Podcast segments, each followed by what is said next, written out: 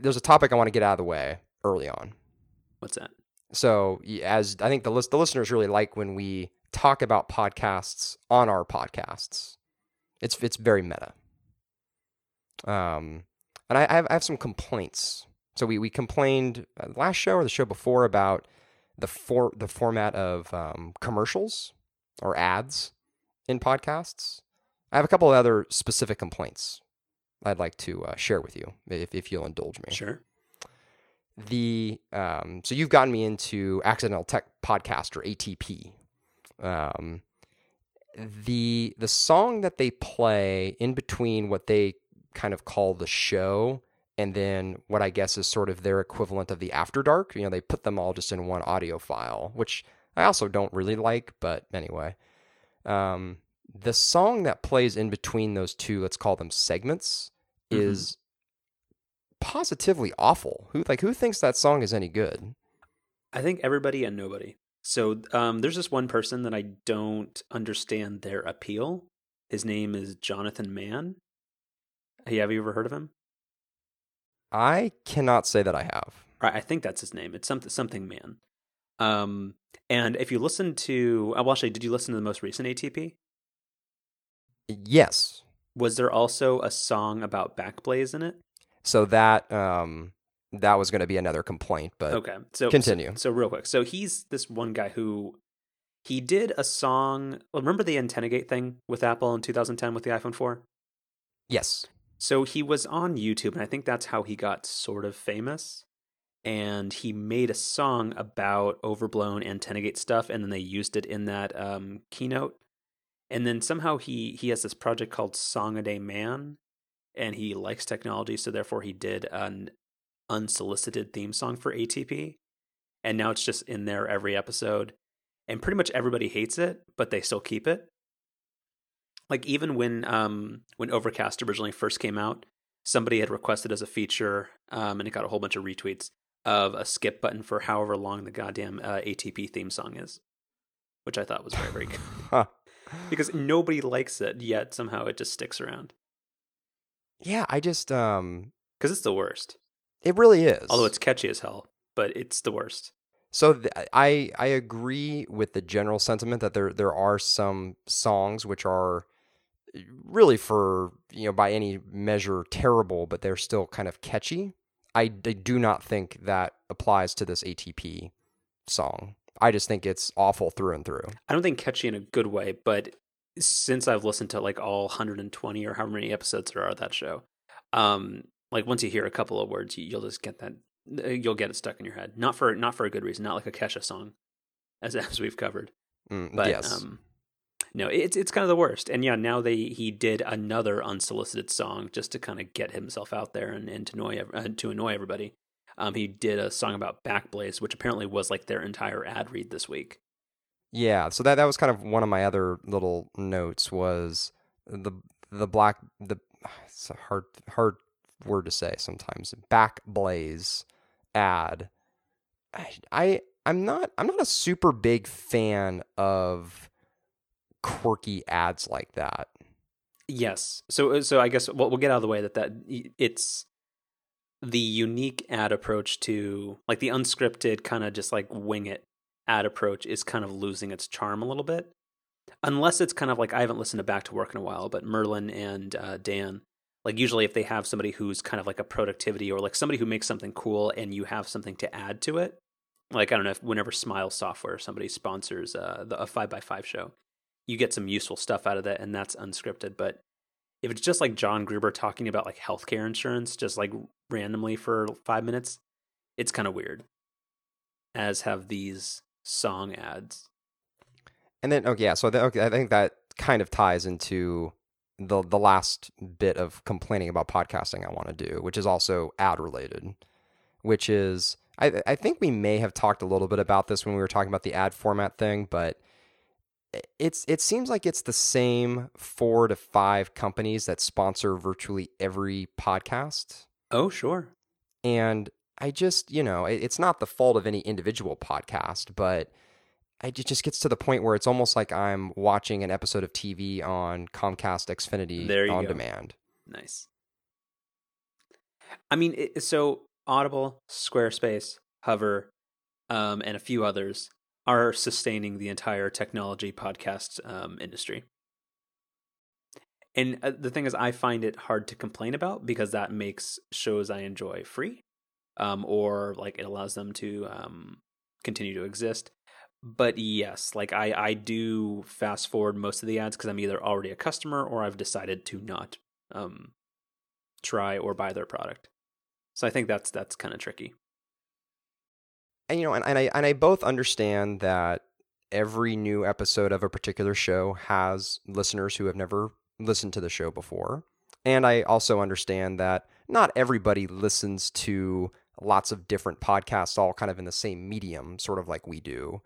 But then on the other hand, I feel like there are also a lot of people who consistently listen to episodes of a show. And like you just said, you listen to virtually every episode of ATP.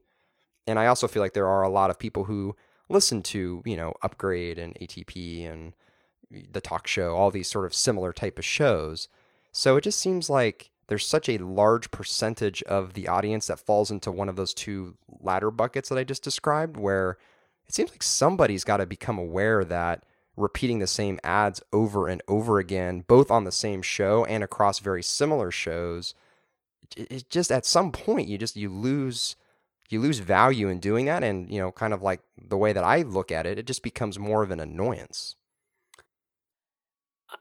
I kind of feel that way, but I really don't know what else they would do because I think a lot of those things are like I think Mailchimp in particular, and they they don't over they sponsor everything, but I don't think they overdo it. Um, but it's not a service that everybody needs all the time, but it kind of like that saturation and the name being everywhere kind of like just forces it like just to be top of the mind all the time. You know what I mean? Yeah. Like, because yeah. Hover sponsors a ton, and I'm a regular customer of them. And generally, whenever I hear it, I'm like, oh, great, I like them, and then I just fast forward through it.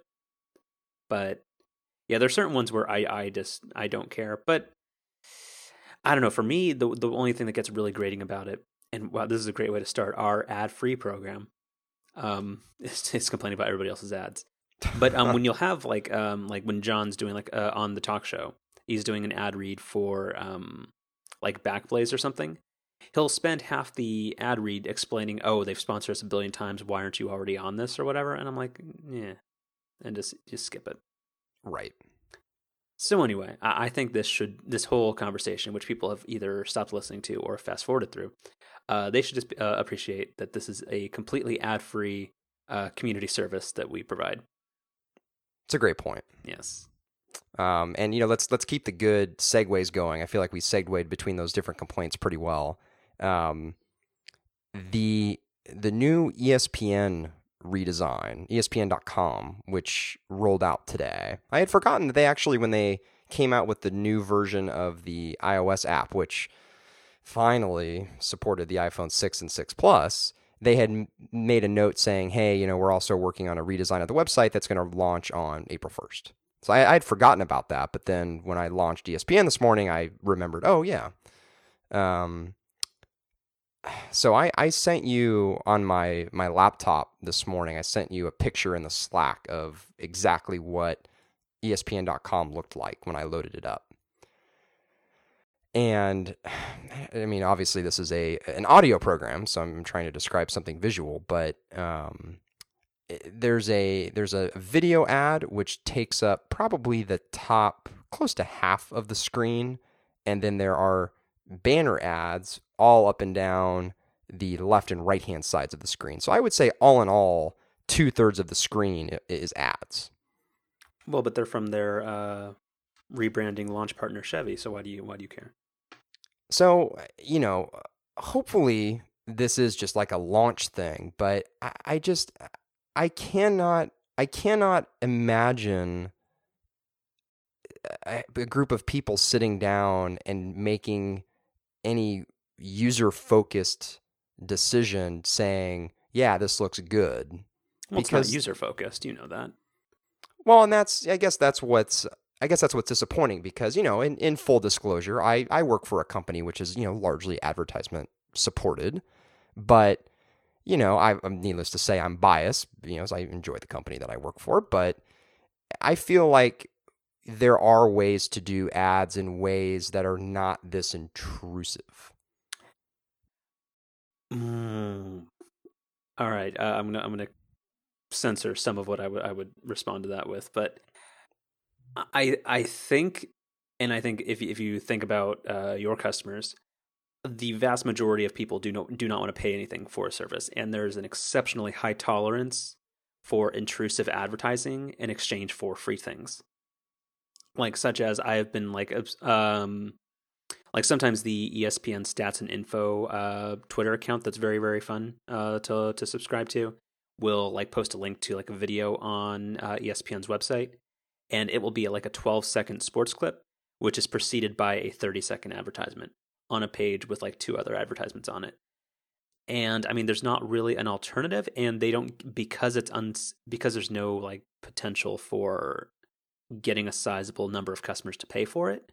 They don't make any option where you don't get that. So, I mean, I don't really know what you want them to do since ESPN is the most profitable and part of all of Disney's like media outlets other than the movie business and the theme park business. So what are they supposed to do? That website makes a lot of money. Yeah, I like it's terrible. Like it's not hmm. as bad. And I think when we were talking about this earlier, I sent you a link to um, something a screenshot I took like five years ago, uh, where on an entire like 15 inch laptop screen. I went to check the weather, and not a single pixel told me the weather. So, I mean, I think this is at least a prettier example, and there were some sports scores on that screen. So, I think that's to their credit is something.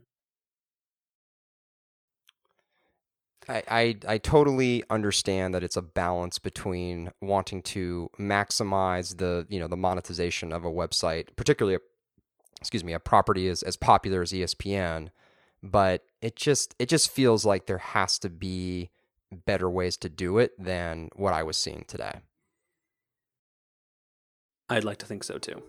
But I mean, hopefully maybe this was just a launch day thing and things will change, but the thing that worries me, which you're um, you're good at pointing out, is their app is similarly laced with ads in very, very intrusive ways. So no, their ads worse. Or I mean, it just it's really frustrating when it takes because on mobile that's one of the reasons why everybody is so excited about advertising on mobile is that the user is so engaged with content on such a small screen where even like a half screen ad and with espn's app it's full screen ads you take all the attention away from the actual content itself which which is yeah it's just tough all right should we should we actually get into some some tech news is that I think that's that's what this program's about, right? Do you want to talk about Mad Men's premiere to just keep it going on advertising?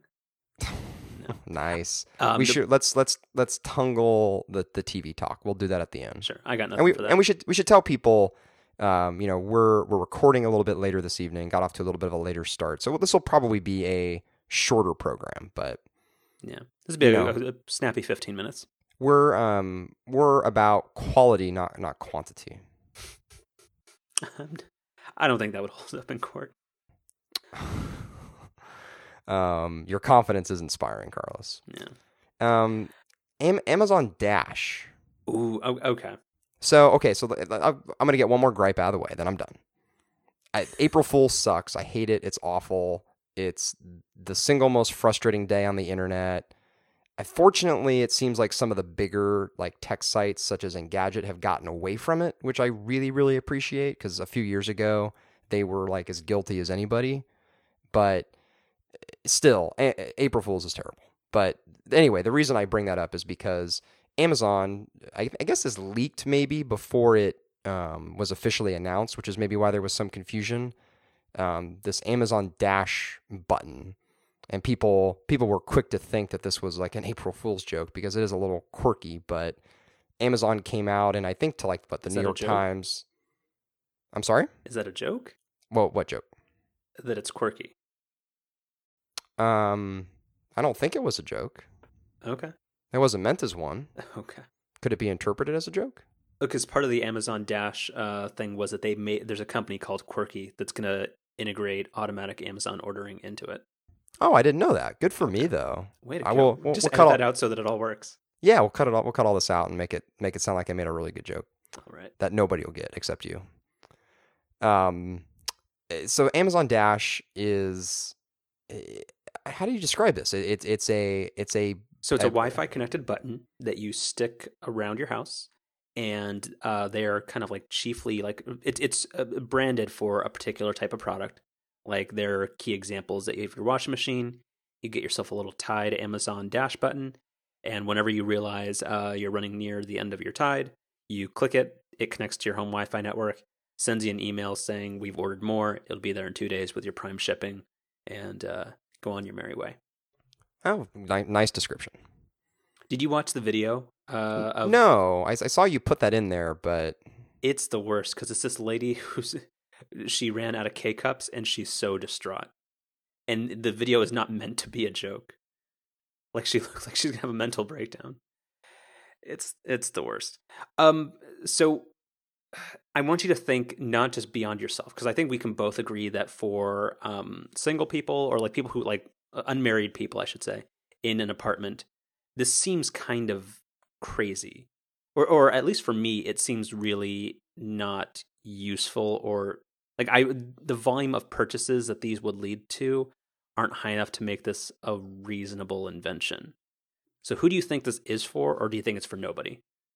I, I kind of think so. I, I I had forgotten that the um the product they came out with before, which had like the microphone and the barcode or the is it a barcode scanner? just the Right. regular amazon dash yeah Yeah, I had forgotten that that was also called the Amazon Dash. Mhm. Um, but so I, I was going back and looking at that, and um, yeah, so the um, eh, that that that kind of made sense to me. I think we talked about it on the show. I forget if that was pre-launch or post-launch for the show, but you know it, that that seemed like it had some utility. Like I, I could see some you know like families of four, or whoever who maybe that that it would have some use, but. I don't know. The, the the button thing seems really, really gimmicky.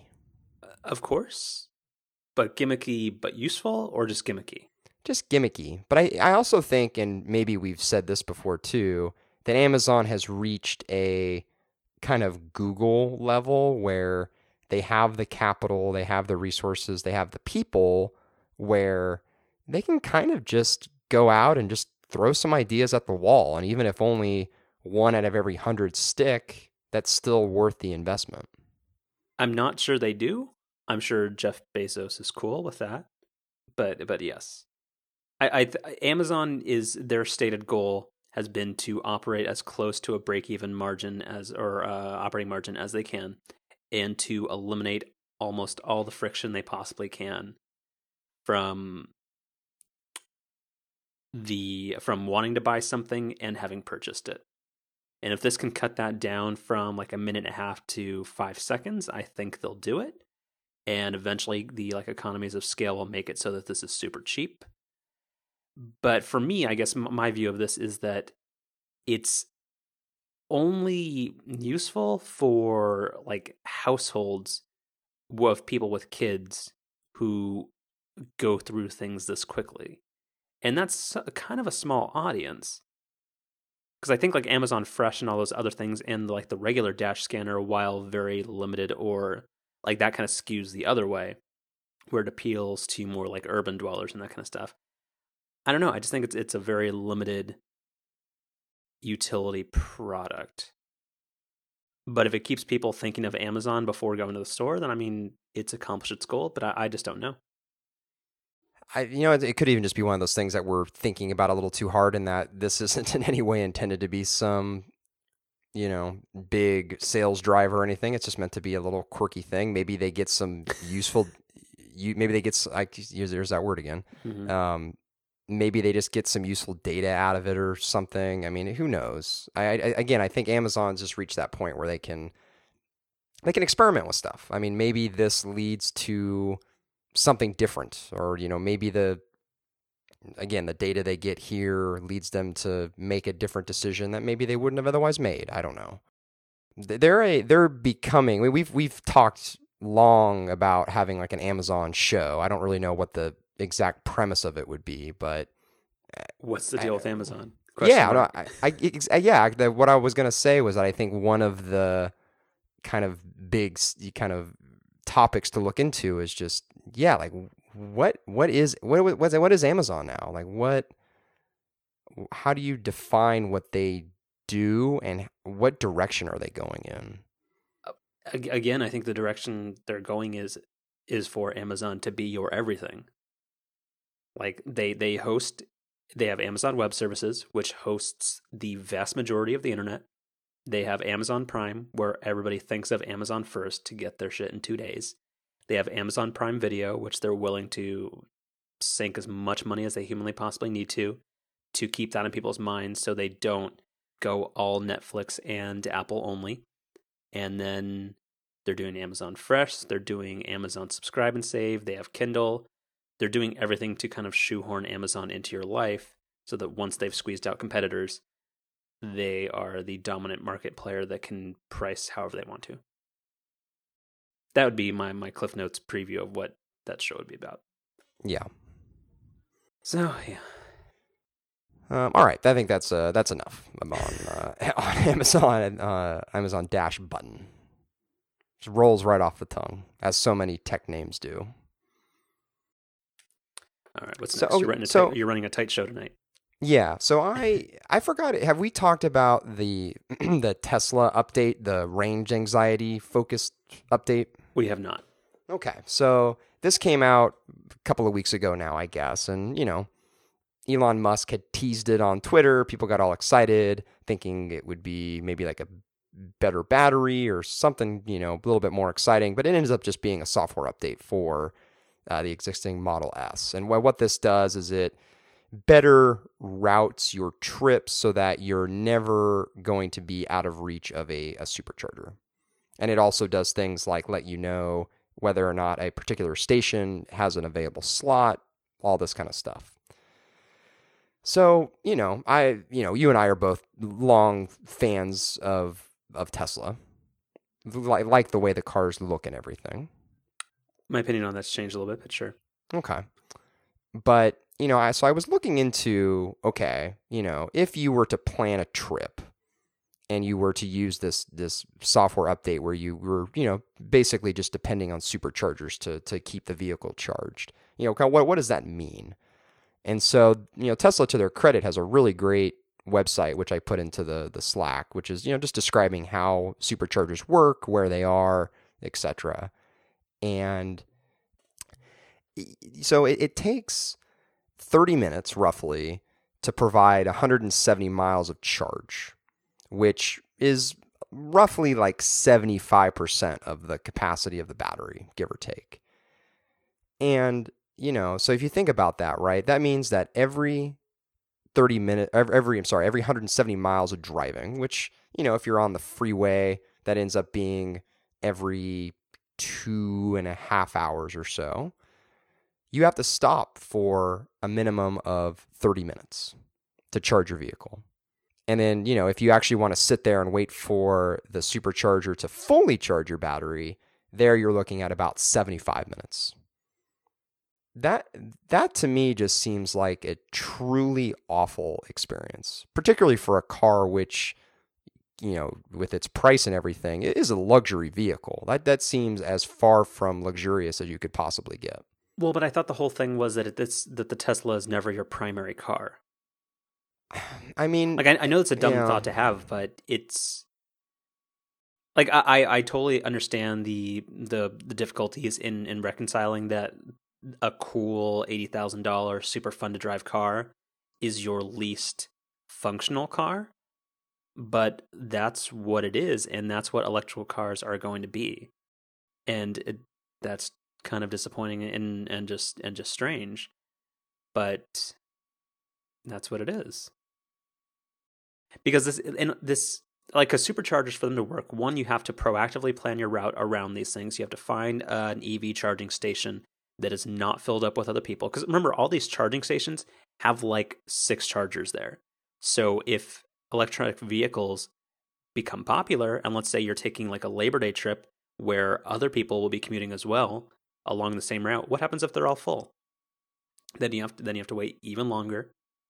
And a lot of these stations that they list on this map that I'm looking at them, most of them are at hotels where you're not allowed to use it unless you're a hotel guest. I, I don't know. It just seems this. It seems like a Tesla could only be like a leisure car or a commuter car, and the price makes those two applications seem kind of like mutually exclusive. Right. And I, I, guess the other just general point I'm trying to make is that Tesla pitches their vehicle as, again, being very high end um, and being, you know, again, to use the word luxurious. But it just seems like on paper, like the, the concept of a supercharger sounds really neat. And, and just, you know, the concept of having just a fully electric vehicle sounds neat. But you know, as as you're again famous for saying, like the devil is in the details. Where when you actually dig into this stuff and you think about the logistics of owning this car and using it, particularly on longer road trips, it it just kind of breaks down. Exactly. That's why you have your uh, Ford Fiesta on the side. Oh God, yeah. I mean, oh, the, the Fiesta. Wait, what's wrong with it? I mean, it's it's it's it's fine. I just um I'm ready to ready to get a new vehicle. okay, well, hold on. We'll, get back to that. But well, it's a, it's a two year lease. I mean, it's up in August, so it's no, I know. Not, but but what what has you so down on it? I've always been down on it. I've I've never really liked that car. it, it was a car which I I leased at a particular time for a particular need, and that time and need has passed. Gotcha. Quarter life crisis. I got you. yeah. Got to get something sporty. the fun. world's the world's saddest quarter life purchase. No, I mean that's that's what your new car is going to be. Well, that's that's a good point. You're going to go all out with this uh, Escape. You're to get like double sunroofs and uh, yeah. Mm-hmm. But yeah, the, the, Tesla. I don't know. It's it's it's weird. I, I, think it'll become more practical when the Model W or or, or wait, no, or like the what's what's the SUV or like the reasonably priced one going to be called? Do you know? I I forget if they have a name for it. I mean, they they're very public about saying after the Model X, that's the next thing they're going to work on. But because the Model X is still going to be kind of expensive, right? Yeah, I, th- I, think the website says that the pricing and the specifications are going to be largely the same as the Model S. It's really just the Model S in a different body. Gotcha. Like, I mean, uh, once that car comes out and you can justifiably say that, hey, that's our family's second car, and that's the commuting kind of local trips and everyday errands kind of car, that's fine. But otherwise, like the Model S to me, like it it's a Nissan Leaf at four times the price and isn't really that much nicer. Like I've I've gradually fallen out of love with the Model S. It's not like it's not that nice to look at. The inside isn't that bad or is, isn't that nice. And like if if you're eh, like if you're a wealthy person and this is something cool that you want it you where are you going to go you can take this to napa and back and that's all you can do in the bay area like what, what are you going to do with it like who's going to plan their life around superchargers in saying that you get rid of range anxiety by having a really annoying map on screen that says hey you're going to run out of battery if you don't stop for an hour at this uh, hotel and try to try to get a reservation so you can use their charging station yeah. Yeah, I I mean I I think comparing the Model S to the Nissan Leaf is a little bit extreme, but if you're going to talk um about a limited range car, why not get something tiny that that uh, like I don't know. Like just get yourself a Nissan Leaf and get yourself a 5 series. Like it's the same price. it's Seriously. funny. It's funny, but you're kind of right. No, you get you get your super comfortable five series that you can drive to Santa Barbara and back on, or to Santa Barbara on a single uh, tank of fuel, and you can refill in five minutes and just be happy. And then you have a super super efficient, relatively nice commuter car. You know, somehow somehow this is turning into like neutral, but I, I should I should copy Marco's uh, car opening and closing sounds and put them in here or something. Neutral is a good show. I don't know. Yeah, it's not really a car person. You wouldn't know it based on this conversation, but um, you know what other car doesn't just really doesn't make any sense to me, given its its capability and price, is the i3. No, the i3 makes sense. It's somebody who has no. It's oh, there we go. That is a much better example. If you, if you're somebody who has a five series or you have a nice uh, you have a nice car and you want a efficient but still fun, like the i3 is the Leaf but cool. Again, this is saying if you have money because the i3 is not that expensive. I mean, it starts at 41 Mm-hmm. and it only Yeah, the- goes. but that, that's pre pre subsidies, and the Leaf is like thirty two pre subsidies. God, is it really? Electric cars are expensive, dude. Jeez. So But again, I yeah, mean, no, Doesn't if, doesn't the i3 only go like it's like 160 miles. yeah? The, the the Tesla is is 200 unless you get like the the crazy version for like 95,000. Right. Yeah. Anyway, the i3 is kind of cool, except it, it it looks funky. I don't know why. Uh, why why I just I, make it look I weird. want I want so I really want to be excited about a car. Does that make sense? Like I want there to be a car out there that I'm really excited about. I want there to be like the iPhone of cars. There is. It's called the Hyundai Sonata. What what made you think of that particular model? It's an exceptionally reasonably priced car that supports uh, CarPlay and uh, Android Auto. So you've mentioned on the show before that Hyundai was a, a current CarPlay and Android Auto supporter. I think it's 2015 or 2016 or later. So I think there's only like a couple models that support it, but it's coming out next year. Like current in showroom models, I think most don't. Okay. So I, I think I had interpreted what you'd said before as being like, yeah, like all their cars support it now. And I No, no, their plans were so that when your next uh, car purchase comes up, that uh, will probably be an option. I see. Yeah. Uh, based on Jason Snell's hands on, I, I mean, we talked about that. I, I don't know. But again, you're, you're talking again it competing with whatever's already in there. Yeah. It can't get much worse. And I'm saying that with iDrive being above average, and that's not saying much. I forget which which model do you have? Uh, X1. Is that should I consider that car? No, Hmm. okay. Well, I mean, yes. I mean, it's been great, but I don't know. It's it's going to get redesigned this year, and the new one looks uglier. You know how when um like you use a website or a service and they they say like on a scale of 1 to 10 how likely are you to, you know, recommend this to a friend or family member? Mhm. What is what so where where on that scale would the X1 be? The brand or the car? Uh, the car. Out of ten, Mm-hmm. seven and a half. Oh, okay. Yeah. Okay. Pretty good. You're still leaning towards your Escape. Yeah, I think so. Nice with with BlackBerry OS built in. Oh, maybe. That's I mean, yeah, we've we've gone we've gone into the whole Sync 3 thing on the show a couple times, so I won't repeat that, but that can that continues to be one of my concerns. All right, what else we got? Um I'm scrolling through. There's really not not a whole lot of other news. I mean, I guess we're to have one more show next week. That'll be like pre iPhone iPhone Watch, uh, Apple Apple Watch pre-order because that'll be that'll be happening next Thursday, presumably like next Thursday night slash Friday morning. Um, I mean, I, I I'm I'm kind of just assuming that these things it'll be like you know midnight on Thursday, right? Um, probably. Wait, so when are you able to make a, uh, reservations for in-store try-ons? This the same. I think that it's like the same. As soon as pre-orders become available on the website, there's also going to be the reservation system. That'll start that same day. Yeah, so it's it's That strange. Weird. This whole thing seems weird. it's strange where you know and uh, the materials that have kind of come out have indicated that when you make a reservation to try these on you are not you're not guaranteeing yourself a product. Like you're not actually buying anything yet. So it it seems weird to both offer pre-orders and then also give people the option to try it on and then wait to buy it until later because i mean i mean you you don't think this seem you don't think this is going to be the case but i think it's possible where maybe the initial batch of these things, even if it's maybe not so much because of demand, but just because of limited supply, maybe the initial supply of these things runs out pretty fast when pre-orders come up.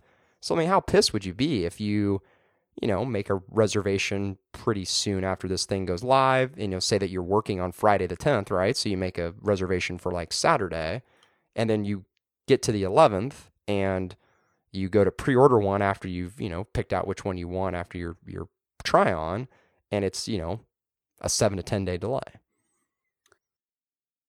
In the grand scheme of things, I'm not sure that's going to matter too much. I don't think most regular people will care. But also, I think just kind of this whole thing is just going to be kind of a mess. It just seems like so much work, and also that Apple's not really helping. Like it seems like they're trying to make it uh, be an easy but also overly complicated buying experience.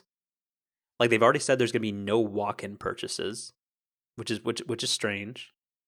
And that you have to do all these reservation try-ons. I understand that's to keep like crowds away or whatever, but I think they're also slightly overestimating the demand for the product. It it all just seems really weird to me. But maybe that's because I have one foot out the door and I don't really care too much about the product. Yeah, your negativity about Apple Watch in general is kind of bumming me out. Again, I'm I'm still psyched about uh, about uh, MacBook, not Pro.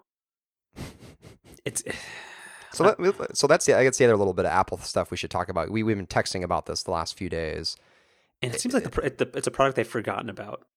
Because how is there no news about the yeah? The, so the availability of this thing is weird because so I, I, told you this over text that when they, they said April 10th during the announcement that it was going to be available, I immediately just just took it as a granted, like, oh yeah, okay, so you know you can be able to pre-order this thing on store.apple.com um, as soon as this event is over, and then you know I, I went onto the website to look, and it just it just says coming soon, and I thought, oh okay, that's weird, and you know still today, April 1st, it still just says coming soon, so we're at the point now where it doesn't look like there's going to be any sort of like pre-orders or anything. But in addition to that, why does it say coming soon? Why doesn't it say coming April 10th? Like haven't they already said when it's coming out? I get coming I get saying coming soon if you haven't announced a date yet, but uh, just I don't know, it seems very weird. I guess for me the issue is that then I look at it in space gray and I just don't care. What do you what do you mean? I just look at the laptop in space gray and then I just it can take a year. I don't even care. Oh, oh! I thought you meant like you don't like you didn't care anymore. I was like, what? What? No, no. But, just, okay, I now I, I, get it now. It's a slick looking laptop. It's gonna be it's gonna be so terrible, but because here's the thing: like over the past couple weeks, I've been trying to I've been away in the iPad and uh, trying to use the laptop more. And yeah, the the if I had a laptop that weighed half as much as this one, I think it would bridge the gap in what I need. So I'm I'm really looking forward to it, and I've thought long and hard about the compromises and I think it's still going to make sense for me. So I'm still pumped. I am too, and I don't even need a laptop. How weird is that? A quarter life crisis, man. It's very weird. Yeah. um. What else? What else? I mean, maybe. So let's let's do this. Maybe one more semi-short news story, and then let's get into the TV stuff. I guess the the, the last thing I have, which surprise surprise, is also Apple related. Mm the um, Apple Apple TV rumors. Yeah. So we talked on the show about it, and I think these rumors further indicate that you know the, the next the next version of Apple TV is presumably going to be better hardware with some sort of app store, and then maybe some type of like bundled service where for some amount of money per month you're going to get a set of like channels, which will just be they kind of be like be a set of apps. I to be honest, none of those things sounds very exciting to me. Like the idea of an app store on Apple TV, like maybe there'll be like a cool game here or there or something, but well, where where do you get the leap to gaming? Well, I just I don't know. Based on the way that the App Store has evolved on iPhone, it just seems like games will be something that will have some sort of prominence on any sort of other app store that Apple does. Well, I mean, you don't think that the more appealing part of that to me, if that were to play out the um, the logical way, is that there's no more like weird gatekeepers. So if I want to get Pandora or Spotify or Instacast on my Apple TV, I would then have that option. And it's not just whichever random third party vendors Apple wants to just magically create a little channel for on the Apple TV that I have to go then hide. I mean, sure, it's it's definitely more than just games. But I guess the, my my general point is that I don't know, just the, the idea of an app store on Apple TV just it just I don't know, just doesn't really excite me. Like obviously when the iPhone came out and there wasn't yet an app store, but everybody everybody kind of knew it was coming. That that was extraordinarily exciting, and there was just kind of an infinite number of cool possibilities that people could you know come up with for that for that store and that platform. But I just I don't I don't get that same feeling with Apple TV. I think you're thinking a bit too small. Um, and I think it would be a pretty big deal. Because uh, like what, what kind of content are you airplaying from one of your iOS devices to the Apple TV? It's usually videos that I, you know, open and or that come across in a website, and then I'll, you know, if I'm sitting on my couch, I'll sometimes stream it up to the TV. So it's not generally from one particular provider where like some type of app for that would be more useful. No, because the services that I use for the most part, I mean, the two services I use most of the time are HBO Go and Netflix. And I mean, those both already have native apps on Apple TV. Yeah. Um, what is your what? Are, what are your thoughts on uh, voice activation or Siri being integrated into it? Yeah, I mean, I, th- I think again that, that that sounds like logical next steps, and it sounds like it would improve the overall experience. But eh, again, not not something that I'm like chomping at the bit for. It just it, I know it just seems like there's a undue amount of excitement for this product. I think it's just that the product hasn't been refreshed in like a solid four years and it's sluggish and occasionally unreliable. That that's what's getting most people somewhat excited about it. Because it's generally universally acknowledged that every other box, particularly like the Roku 3, are way better at this. It's just that AirPlay is kind of that killer app that why bother with the other ones? So, I mean, if Apple wants to kind of own this whole home solution, which they continue to say they want to do with iCloud and your iOS devices and all the stuff living in that whole ecosystem, they need something better than the current hockey puck. At least for the living room. Like, they can still keep around the $69 box thing. But I think the main hub in the living room needs to be more powerful than this to compete. I agree. Yeah. All right. Real quick one last uh, follow up thing. Uh, I think a few months ago, I had uh, when I switched to Dropbox entirely, we were talking about uh, Carousel. Yes, their photo management application. Anyway, the uh, the most glaringly obvious complaint about the product was that it had no configurable options, and it just searched for every image file in your entire Dropbox, which is a terrible idea. Well, like a year and a half later, uh, they have finally introduced like the first setting that you can use for the for the application where you can finally exclude folders. That's all. So now it's actually partially usable. Wow. That's why I I'm genuinely uh, excited for um, photos for OS 10 and iCloud Photo Library to be a thing.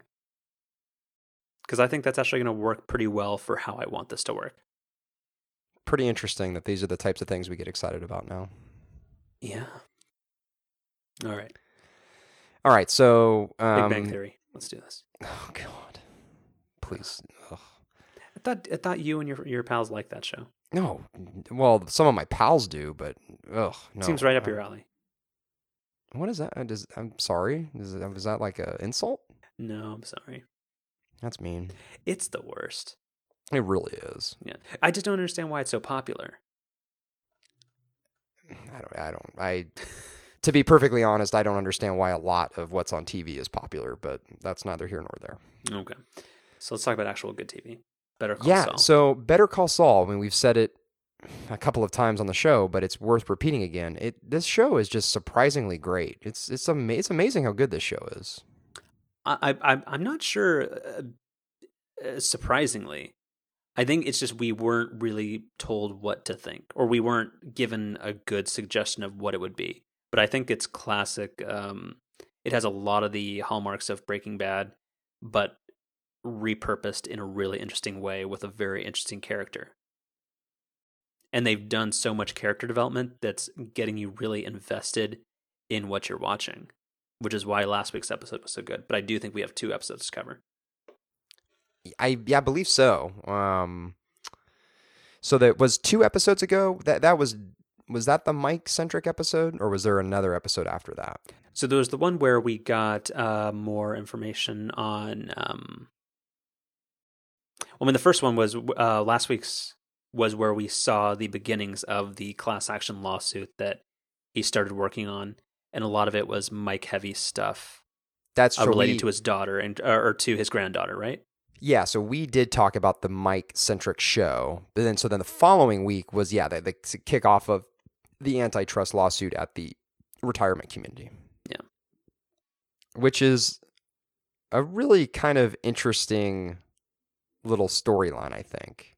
I and I like how, you know, I guess we all kind of made the assumption that you know, every maybe like every show, every couple shows would be kind of like a new case or like a new client or whatever, right? But I, I kind of like how so far the the couple of clients that he's had and a couple cases that he's worked on have been more more of these kind of longer form story story arcs. And I think they've been really they've been really interesting. Exactly. And I do like how long it's taken for us to start seeing hints of where Saul Goodman becomes Saul Goodman. Right. And the, like the, the last 10 minutes of last week or this week's episode. Mm-hmm. Fantastic. Yeah, so I guess th- two weeks ago, maybe the, I feel like there's not as much to talk about with that episode. I feel like it's th- this most recent one where there was a lot of really good stuff. I think last week's was a whole lot of setup for what we're seeing now. That's right. Right. So I think this week's episode was so good because there were two really great storylines. One was the continuation of this antitrust lawsuit, and then what happened when they tried to bring it back to his brother's law firm. And then, secondly, I thought the stuff with Mike was also really great. This is kind of like the beginnings of him having these little nefarious side jobs where he, you know, he he's just he's Mike. He's super super calm. He looks completely in it like, you know, just kind of innocent and he but he's he's not at all. And he's awesome. Yeah. It, it's it, the whole character particularly in Breaking Bad his whole like silent and calm and collected, but like all, well prepared and well knowing, just style is is fantastic to watch. Yeah, I I thought the the scene in the parking garage where he, you know, he's waiting to be picked up for his first you know side job from the the veterinarian, and then he you know meets up with those two other guys, and the way that he takes down the smart mouth one, so good. Mm-hmm. Just so that that's probably that's probably been one of my favorite scenes so far of the series. Yeah. Um, and have you this, this is going to relate to nobody, but real quick, um, have you noticed how careful they are to keep things inside kind of the time period that they're working with, which is supposed to be like 2004 to 2005? Yes. Did you notice in the parking garage scene uh, there was an AT and T building in the background that had uh, the new logo from 2010? No. Okay. I'll just make sure no normal people would notice that. No, no normal person would notice that. Thank you. We can. This is, and, and plus, I mean, come on, this isn't Mad Men. But seriously, like uh, Vince Gilligan has just such an attention to de- detail, and I had no idea how that slipped through. Uh, I, mean, I, I do I appre- understand that I'm insane. It's okay. You can move on.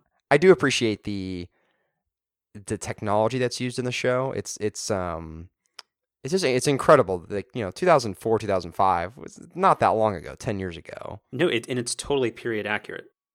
But it's just it's I don't know, it's um as much as we complain, I think I think we've talked about this before, but as much as we complain about the technology we have today, it's a good idea to sometimes just take a step back, look at what we had just a handful of years ago and think, "Wow, what we have today is a whole lot better." Most definitely. but anyway, that's that that is not part of this show.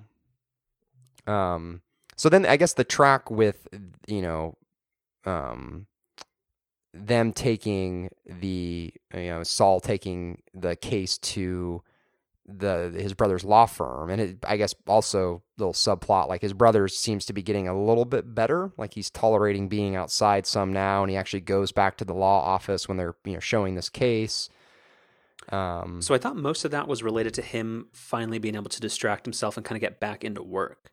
So I thought that whole happened. That whole thing happened when he had an interesting case and something to focus his frustrations on. Yeah, by better I don't mean physically. I just I mean mentally. Gotcha. Um, and so they, you know, they they they pitch the case. You know, Saul Jimmy also just kind of makes the assumption like, okay, well, yeah, he's going to give the case to this firm, but then he's also going to, you know, work it. He's going to become an employee of the firm, and he's denied that. And there's some, you know, some back and forth there, and it you know, it seems like it's because of the one of the partners at the firm who he's never gotten along with. It seemed like it was his decision or mostly his decision not to let it happen. But it turns out that before the meeting, we and we had seen this, you know, um, Jimmy's brother made a call, and it turns out that call was to the other partner saying, "Hey, don't hire Jimmy." And his reasoning for that is really crappy. It's because he thinks that you know Jimmy took a big shortcut by getting his law degree from some you know online university as opposed to, I guess, a more prestigious university. Um, I mean, it basically just comes across as being super, super just jealous and you know I'm not sure jealousy, but I believe that petty, He, petty. there we go. Yeah. And I think, you know, I'll, I'll kind of let you take it from there, but I think you make the really good point that it's slights like that and kind of the nobody nobody takes me seriously because I am sort of a goofball, but I also really know what I'm doing sort of mentality that kind of leads Jimmy to eventually become Saul. Exactly. So I think over the whole entire season, I wasn't really sure where things were going, and I didn't realize, or I just wasn't sure when Saul Goodman becomes Saul Goodman, if they were going to draw that out to like three or four seasons, and that was going to be the end game of the show. But no, it seems like things are pretty clearly progressing to the point where this, eh, like being abandoned and insulted and degraded by his own family member and just being manipulated is kind of his breaking point, and that's where he's going to use the money that he collects immediately from this um, case handoff, and then in the long term, from that case's uh, ultimate resolution, is how he's going to start his kind of strip mall law office. But I guess for me, the what concerns me, or what I'm not sure about, is how this will translate into season two and beyond. Because once the um, the show moves in that direction, that's where it becomes what I feared it was going to be from the start. Like, do you think that's a justified concern? I, I do. Um, I don't think it will. I think they're smarter than that, but I do. I just I can't predict or I can't see a way that that makes sense. I I still think that we might be a ways off from him going the whole strip mall route. I feel I feel like there could be a few kind of story arcs between where we're at now and that. I don't think I don't think what's happening right now necessarily has to lead directly to that. Hmm. I mean, maybe I'm just hoping that's what it is, but I also I also think that there's legitimately a, a good or solid direction you could take the show without having to go that far. Gotcha.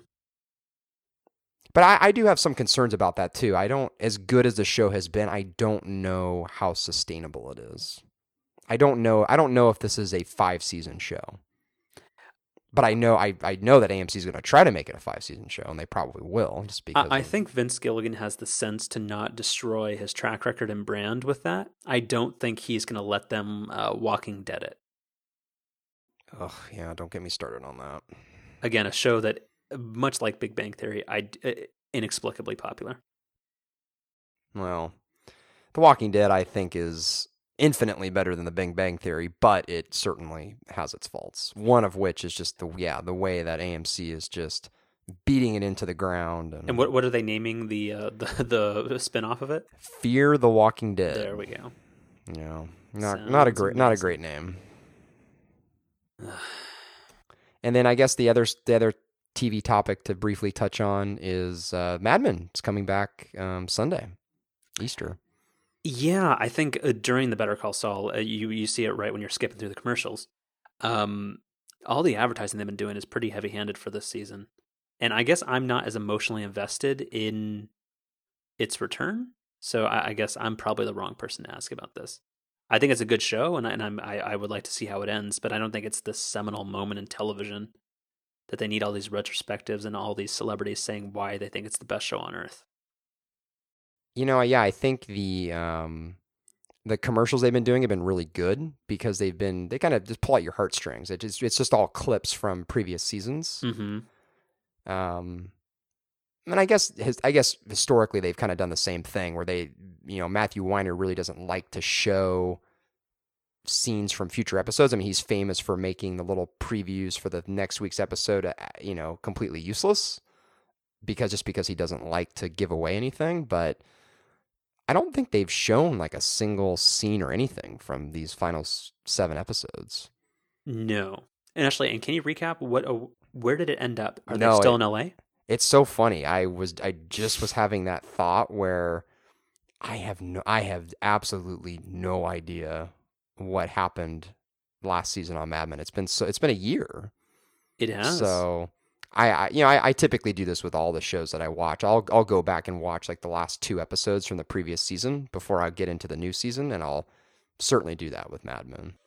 But yeah, I you know I I think it's it's run its course, and I, I think ending it now is is fine. You know, I, I don't I don't think I'm craving for it to go on for seasons and seasons and seasons, but I'm looking forward to it.